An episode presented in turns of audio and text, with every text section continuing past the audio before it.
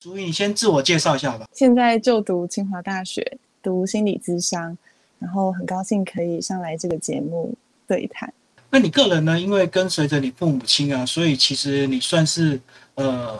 整个心灵成长的部分非常的快，是不是可以这样讲？可以，我觉得可以。好，那你自己也出了一本书了，就是《偏向小孩上》这本书，就聊到你的家庭，是不是先把你家庭环境？父母亲先介绍一下。诶，我爸爸是，呃，现在是五脉基金会的执行长。然后他原本是做记者的啦，在台北，所以我其实是在台北出生的。然后我有一个妹妹，也是在台北出生。但是因为我爸爸他就是某一次拍，应该是出出去拍那个灾情，然后他就看到八八风灾的那个情况，他觉得就是有一点。他觉得只能自己只能记录，只能看，但是没有办法做出一些什么行动。所以他后来就是再加上种种因素，他后来就决定带着我们全家搬到高雄。所以我们后来是住在高雄。我的呃国小的一半到后来就都是在高雄读的。然后我妈妈就是家庭主妇这样子，煮菜很好吃。嗯。哦，那我们先从你父亲开始谈。他是记者工作，那他发现了很多天灾人祸，他发现他的无力感是不是越来越强？这样子就只能记录，然后却不能够帮助他们什么？就是我后来听他讲，为什么他会想要投入公益，是因为一方面他在拍八八风灾的时候，因为高雄是他的家乡，他觉得他想要为家乡做一点事情。然后再加上，就是可能他心中会有一种使命感吧。毕竟他就是他当记者的时候，就会看到很多社会上的事件，所以他可能就会想要用自己的行动来为社会做一点事情，这样子。里面是不是也有提到，他突然也对记者工作感觉到有一点危机？因为有时候为了赶稿，他有一定的风险，对不对？这我也是听他讲的，因为我我也没有实际的那个目睹那个情况，但就是。据我了解，他就说他觉得，因为就工作可能随时要被派去什么地方出差，所以他也没有办法好好陪家庭。他就觉得这样子会错过，就是跟家人相处的时间。然后再加上，嗯，他的父母亲，就是我的爷爷奶奶，那时候也都住在高雄，所以他就觉得应该要嗯把握那个就是跟家人相处的时间吧。我是这样想。就是那个陪伴期。讲一下你妈妈，你在书里面有提到说，她曾经也有所谓的服装设计师的梦想。嗯，就是我妈妈以前是在做服装设计，然后她她小时候就很喜欢帮我做一些衣服，然后漂亮的裙子这样子，所以我就是可能出去玩的时候都会被大家称赞很漂亮啊，那个衣服很可爱，然后再加上就是。我长大之后，因为我身高比较高一点，衣服裤子都还蛮难买的，所以他有时候也会帮我改一下衣服啊，改一下裤子。就是他就是会有，应该是我觉得我妈妈很厉害的是，她的手很巧，所以关于动手做的事情，她都很乐意，她也很擅长。我就觉得她很像是魔术师一样，所以就是我从小就看着她。这样子就手动一动就可以变出一些什么东西，我就觉得很厉害。等于是把这个对服装设计的这个梦想转移到做衣服给你们姐妹穿就对了，有点像是这样子。就是他他也是觉得，嗯，因为我有问过他，如果。放弃工作，然后照顾小孩子，会不会觉得很可惜？他就说，一开始当然是会觉得有一些可惜，毕竟是要完全的投入家庭。但是他后来说，就是看着小孩子成长，也让他会有那种身为照顾者的成就感吧。所以我觉得我妈妈是一个很会、很擅长照顾人的人，所以我很佩服这一点。是随着你们姐妹的这个就业成绩啊越来越被关注，她应该成就感也越来越大，也会投入的力道会越来越强。她倒是还好，就是如果我邀请她做一些，就是跟着做计划的话，她也会很乐意。但是她好像最希望的还是我们可以过得很幸福、很开心，所以我觉得也是很感谢她对我们的爱。你的身高大概从什么时候开始才整个长高？呃，我出生的时候很正常，就是是正常体型。但是我大概大班小一的时候就会比旁边的人高高一颗头这样子。然后，嗯，我国小的时候大概一年会长十公分，虽然这不是什么重要的资讯啊，但是我长到后来，我大概小五的时候就超过一百七了，所以就是。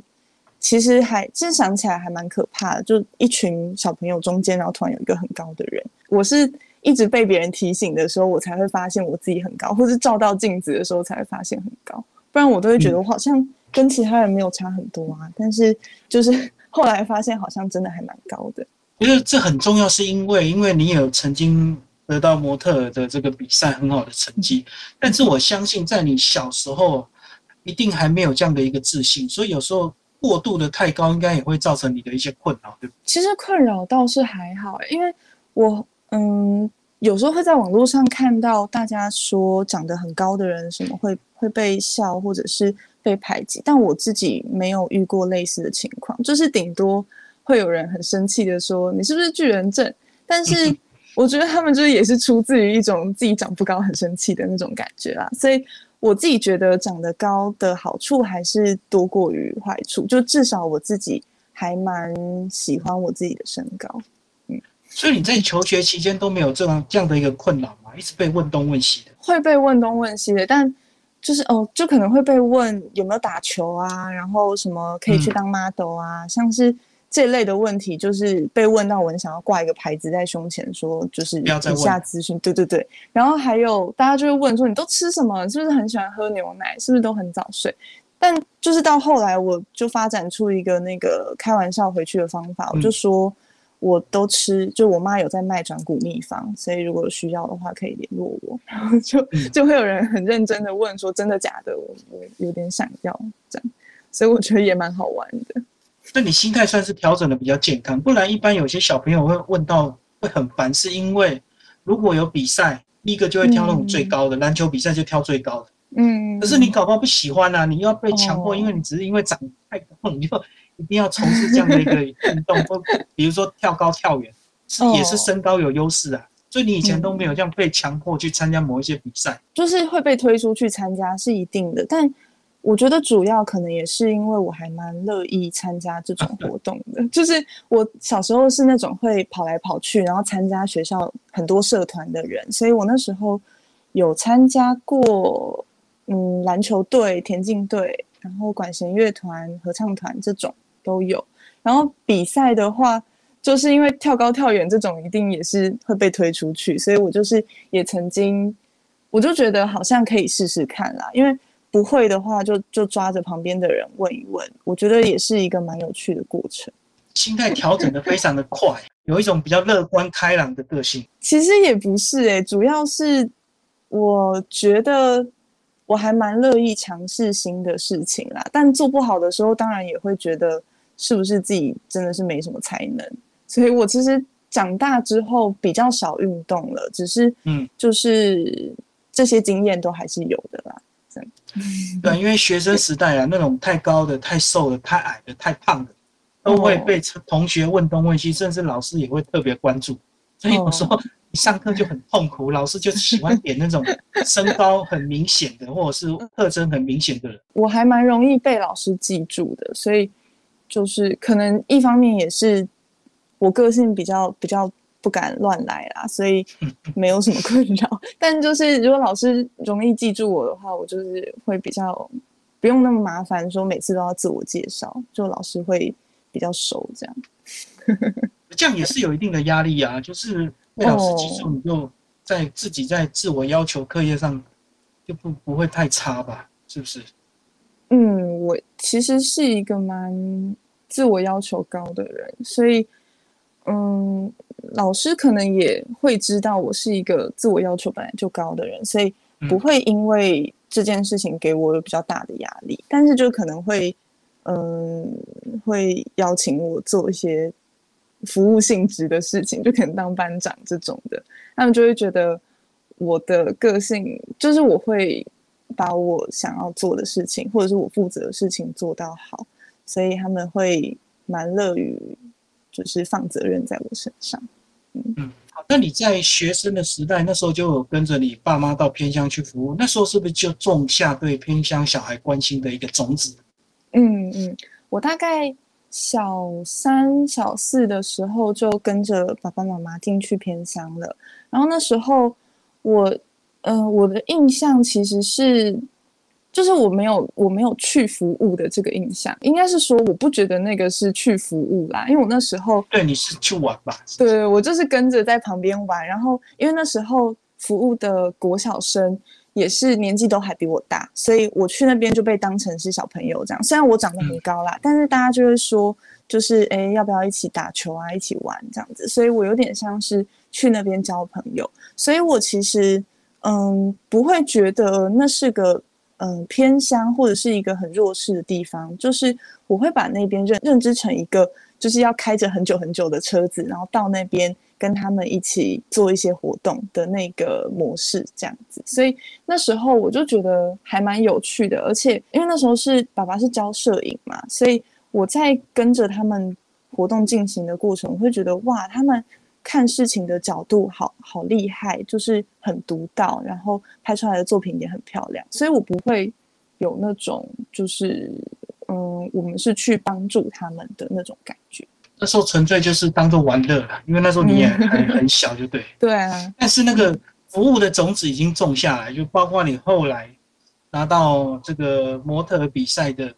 这个第三名，你最后还是决定不走这条路。我有点忘记那时候多少人去报名了，但他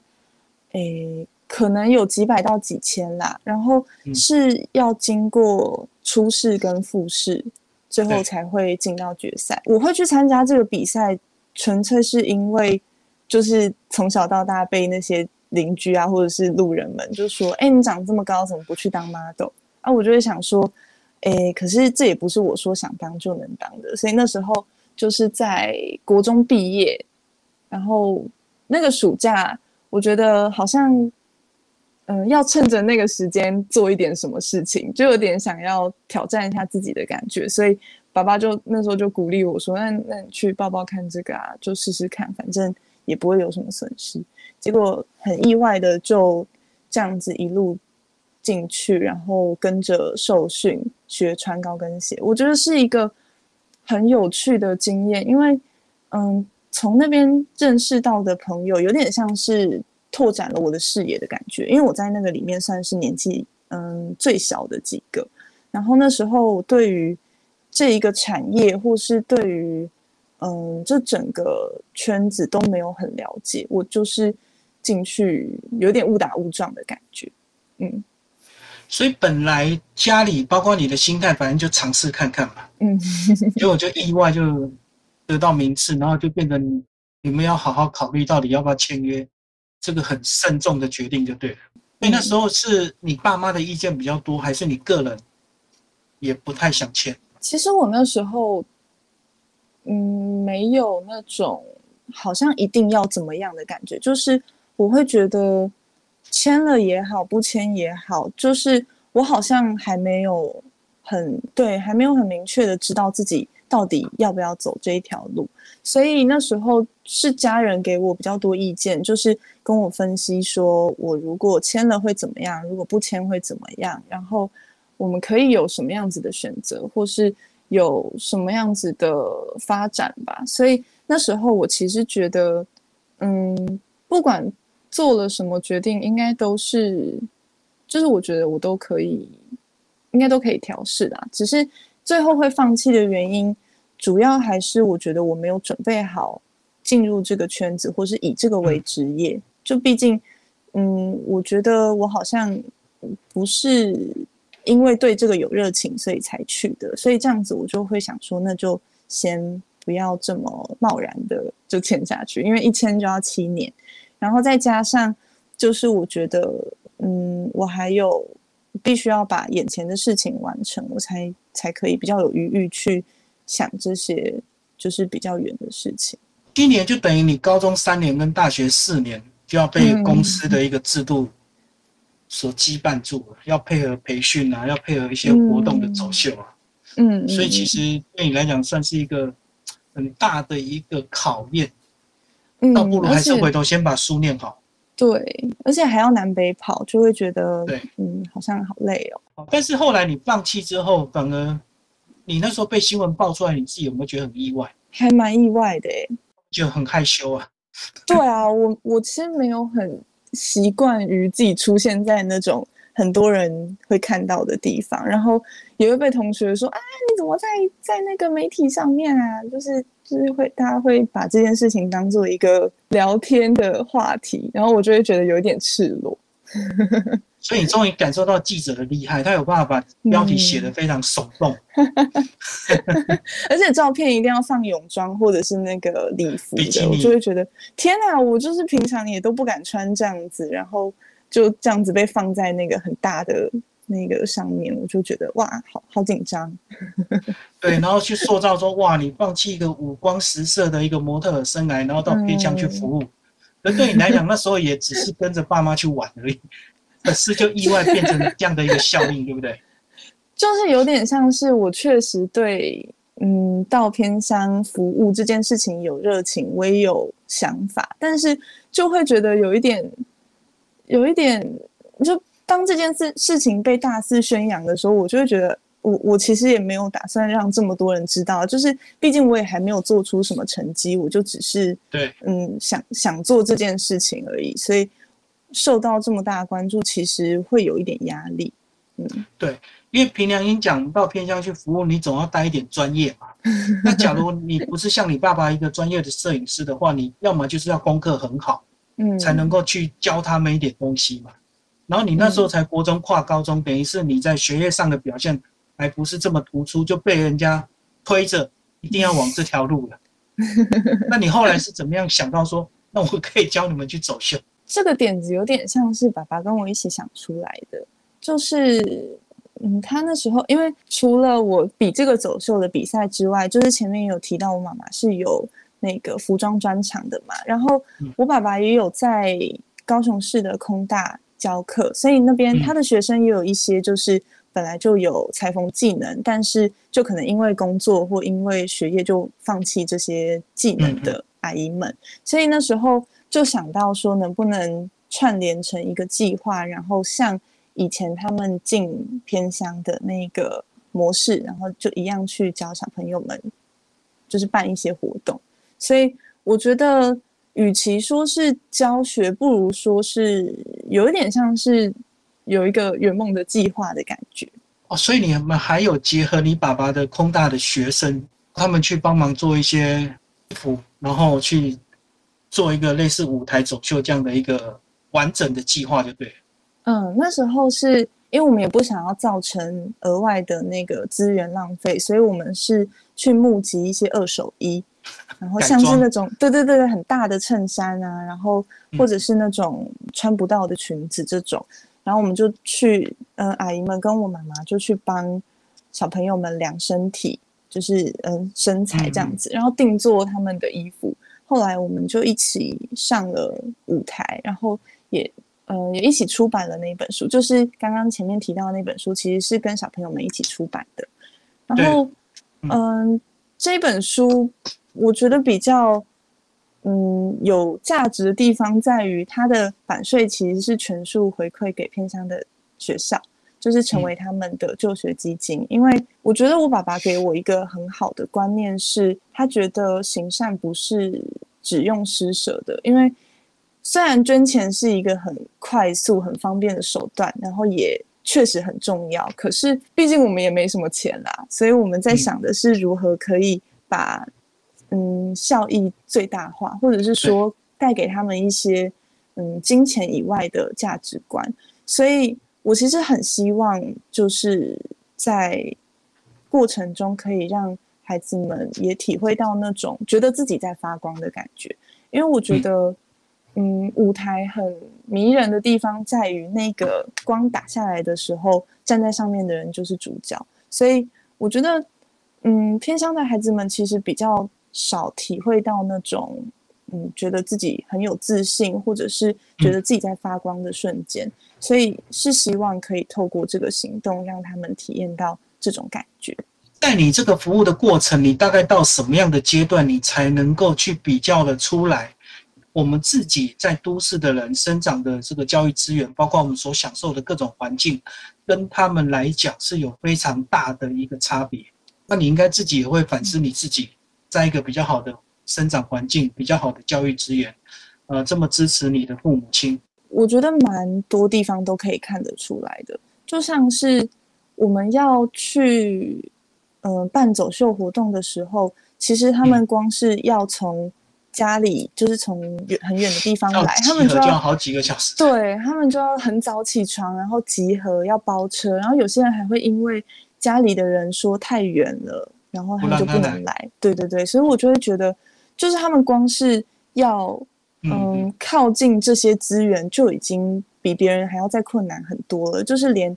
嗯嗯，只是简单的要去办一个活动，或是去做一件事情，好像就要先比别人花更久的时间才能到那个地方。所以我觉得这个地方可以看出，就是他们可能会比较不太敢跨出第一步这种感觉。然后另外一方面，就是我觉得他们也可能因为。嗯，家庭比较多是隔代教养，或是爸爸妈妈都在很远的地方工作，所以他们很少会嗯有那种该怎么说家庭的陪伴吗？或是有那种觉得自己很被重视的感觉。所以就是其实观察到他们呃在物质上，就可能嗯像手机这些东西，他们都还是有的，网络也都还是有，然后。其实偏乡的老师们也说，嗯，他们的学校其实因为，嗯，政府也会特别关心他们，所以其实物资上面不太会匮乏到一个嗯跟城市相差太大的地步。但是我觉得他们比较匮乏的就是这种可以体验到很多事情，或是可以把眼界开阔的机会。就是真正的物资并不会缺乏，可是有时候少的就是机会。那即使机会来了，可能又因为交通的不便，因为他们可能散播在很多的山头，嗯，那可能又有隔代教养的问题。隔代教养这个阿公阿妈有时候如果觉得教育不重要的话，他可能也不想让小孩好几个这个区域，然后去参加一个这个什么的一个这个公益，对，也不知道在干嘛，是穿衣服走秀也不知道在干嘛，所以有些人就会没有办法来，他们也会觉得很可惜。而且他们可能也会预期说，反正小孩再大一点，可能就在家里帮忙种田啊，或者是干嘛，所以好像书也不用念太多。就是会有一种嗯被局限的感觉，比较像是大人们说了什么，他们就觉得嗯，那我可能就是这样子了的感觉。所以嗯，我其实觉得，嗯，真正到偏乡做行动，也不是。希望说可以让他们什么一瞬间就发愤图强啊什么的，只是希望让他们看见，就是有点像打开一扇窗的感觉，让他们看到，就是这世界上还有很多彩多姿的样子，他们有可以选择的机会。我们来谈这个基本的教育这部分，你从什么阶段开始做所谓的自学？自学吗？是清大吗？不是清大的一个什么计划的一个？嗯，你你说十岁吗？对对，十岁计划。嗯，其实十岁计划我主要提的就是我在公益这方面的耕耘，或是一些就是小小的足迹。因为像刚刚有提到，就是小时候就跟着爸爸妈妈进去偏乡了，所以就是嗯，我觉得我是比较早有机会接触到这些事情，所以我就会比较多去关心这一方面。所以我在。嗯，我在提我的自主计划的时候，就是跟我的就是到偏乡办圆梦计划的这一个行动有关，所以我就把这一整个行动，因为这个整整个行动大概是花了嗯高中两年或三年的时间吧，所以整个计划其实还蛮漫长的。然后我一边就是要读书，而且小朋友他们也是要寒暑假才能配合，所以。其实时间轴拉的还蛮长的，所以我就是把我做过的这些事情，然后还有我的想法，还有对未来的期待，写到那个自主计划里面，然后去申请清华大学。结果就是也是一个，因为嗯，在申请的时候也不知道怎么样才是清大要的人，因为毕竟没有什么潜力嘛。然后我读的又是普通高中，其实大家本来的目标都是就是用考试的上大学，嗯，所以在做这件事情的时候，我也嗯不太知道要怎么做，就只能先先做做看。所以你的公益出版平台也是十岁计划的一部分吗？公益出版平台是在大学之后才开始做的，嗯，就是因为出版了这一本《偏向孩子上舞台》，然后我跟爸爸就想到可以把就是这种出书的模式开放给，应该说邀请更多人来参与啦，因为这个平台的宗旨就是希望。邀请各行各业的人来，然后提供他们的 know how，就是嗯，把他们的专业先步骤化，简单的让小朋友们可以很轻易的理解是怎么一回事。然后嗯，我们就会出成电子书，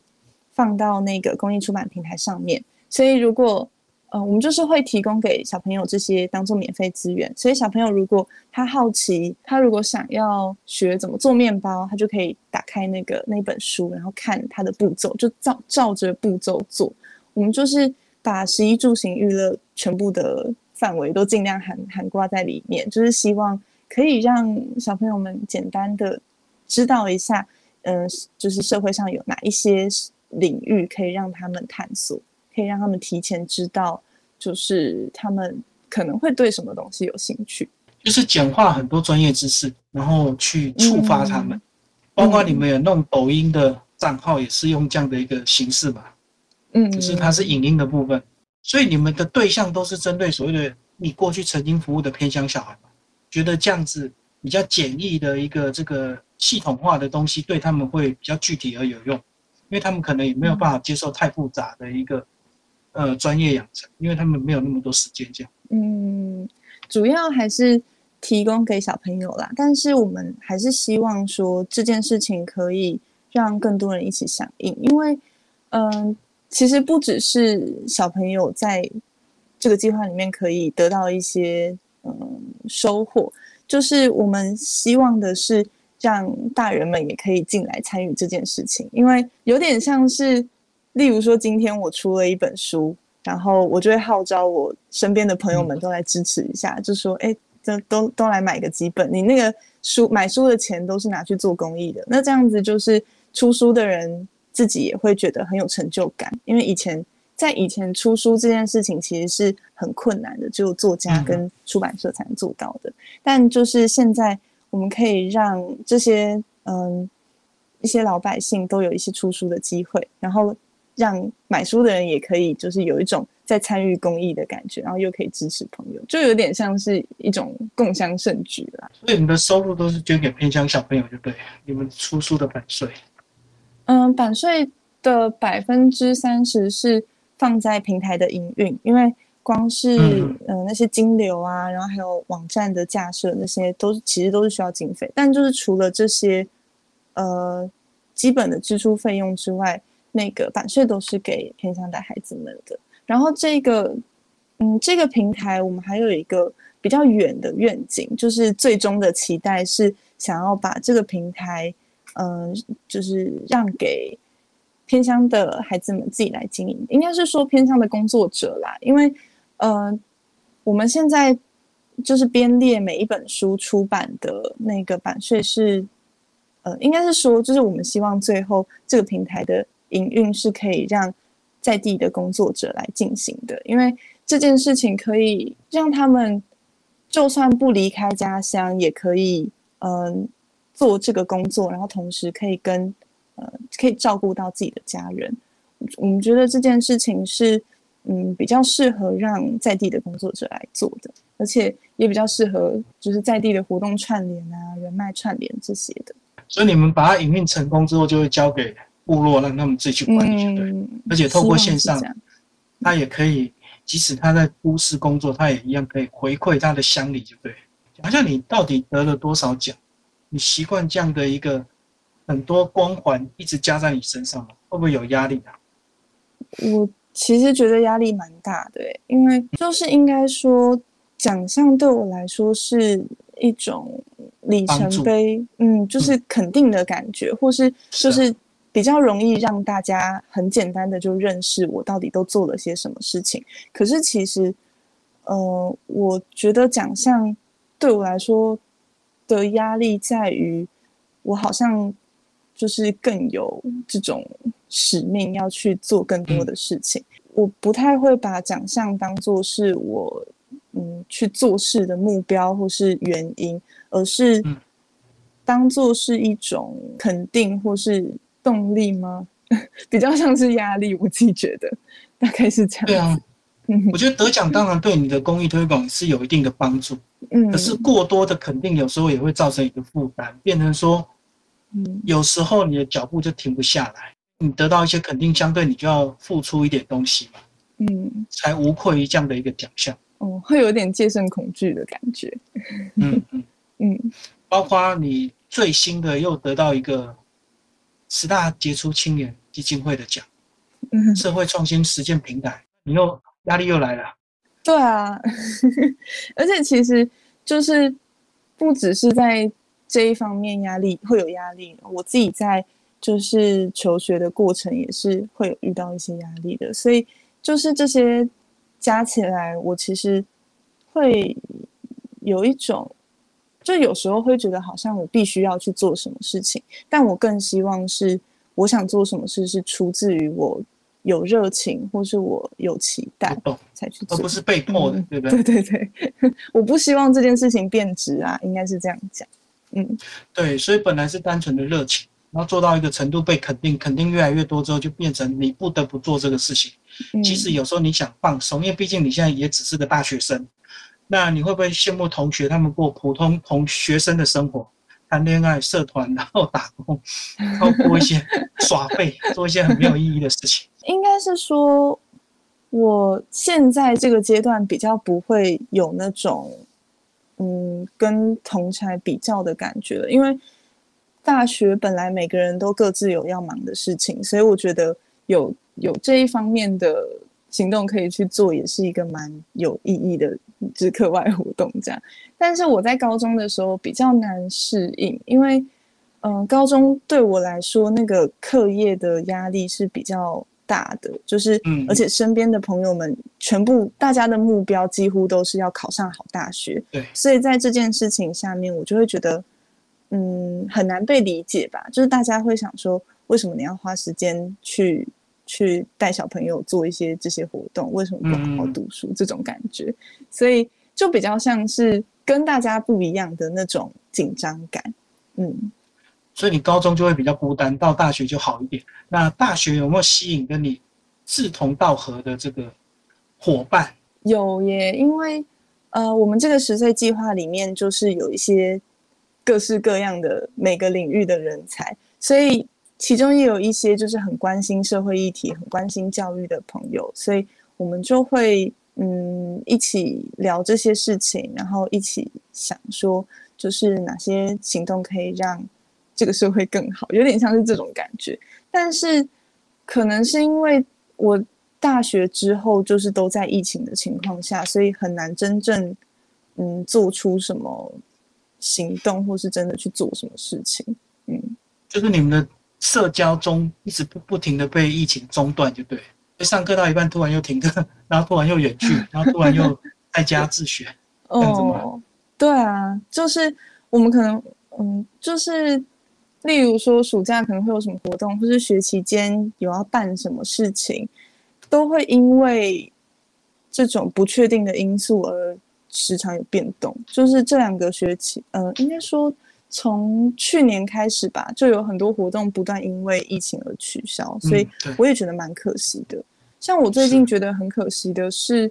呃，我有参加一个戏剧的服务学习，然后内容是我们会到客服班，然后嗯，都是一些国小国中的小朋友，然后我们会就是听听他们的故事，然后听他们讲他们自己的情绪，然后我们会。呃，即兴的演一出戏给他们看，就是希望可以让他们认识情绪，然后或者是可以觉得有那种被同理的感觉。就是我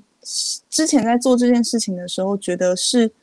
那个力量是很强大的，然后我也觉得我很喜欢这件事。但是今年就因为疫情，必须要改成远距，所以就觉得那个感觉不太一样了。超没有感觉，对不对？因为即兴剧有时候那种戏剧的张力就是要肢体的碰撞，可是疫情你们又不能太接近，所以到最后变视讯对视讯就感觉落差好大。就是虽然玩起来的感觉不太一样，但我自己还是比较偏好实际面对面的感觉。嗯，好，我们最后来讲你的个人学习的计划。这个大学毕业之后，你想去国外吗？如果能去的话，当然还是希望可以去一下。但是，哦，我现在比较，嗯，应该说在大学之前，我我比较会规划说，哦，我我好想去哪里呀，好想要。做什么事情？但现在比较像是一步一步走好眼前的路，然后看有什么机会就试试看，大概是这样子。嗯，那也是这两年疫情改变了你，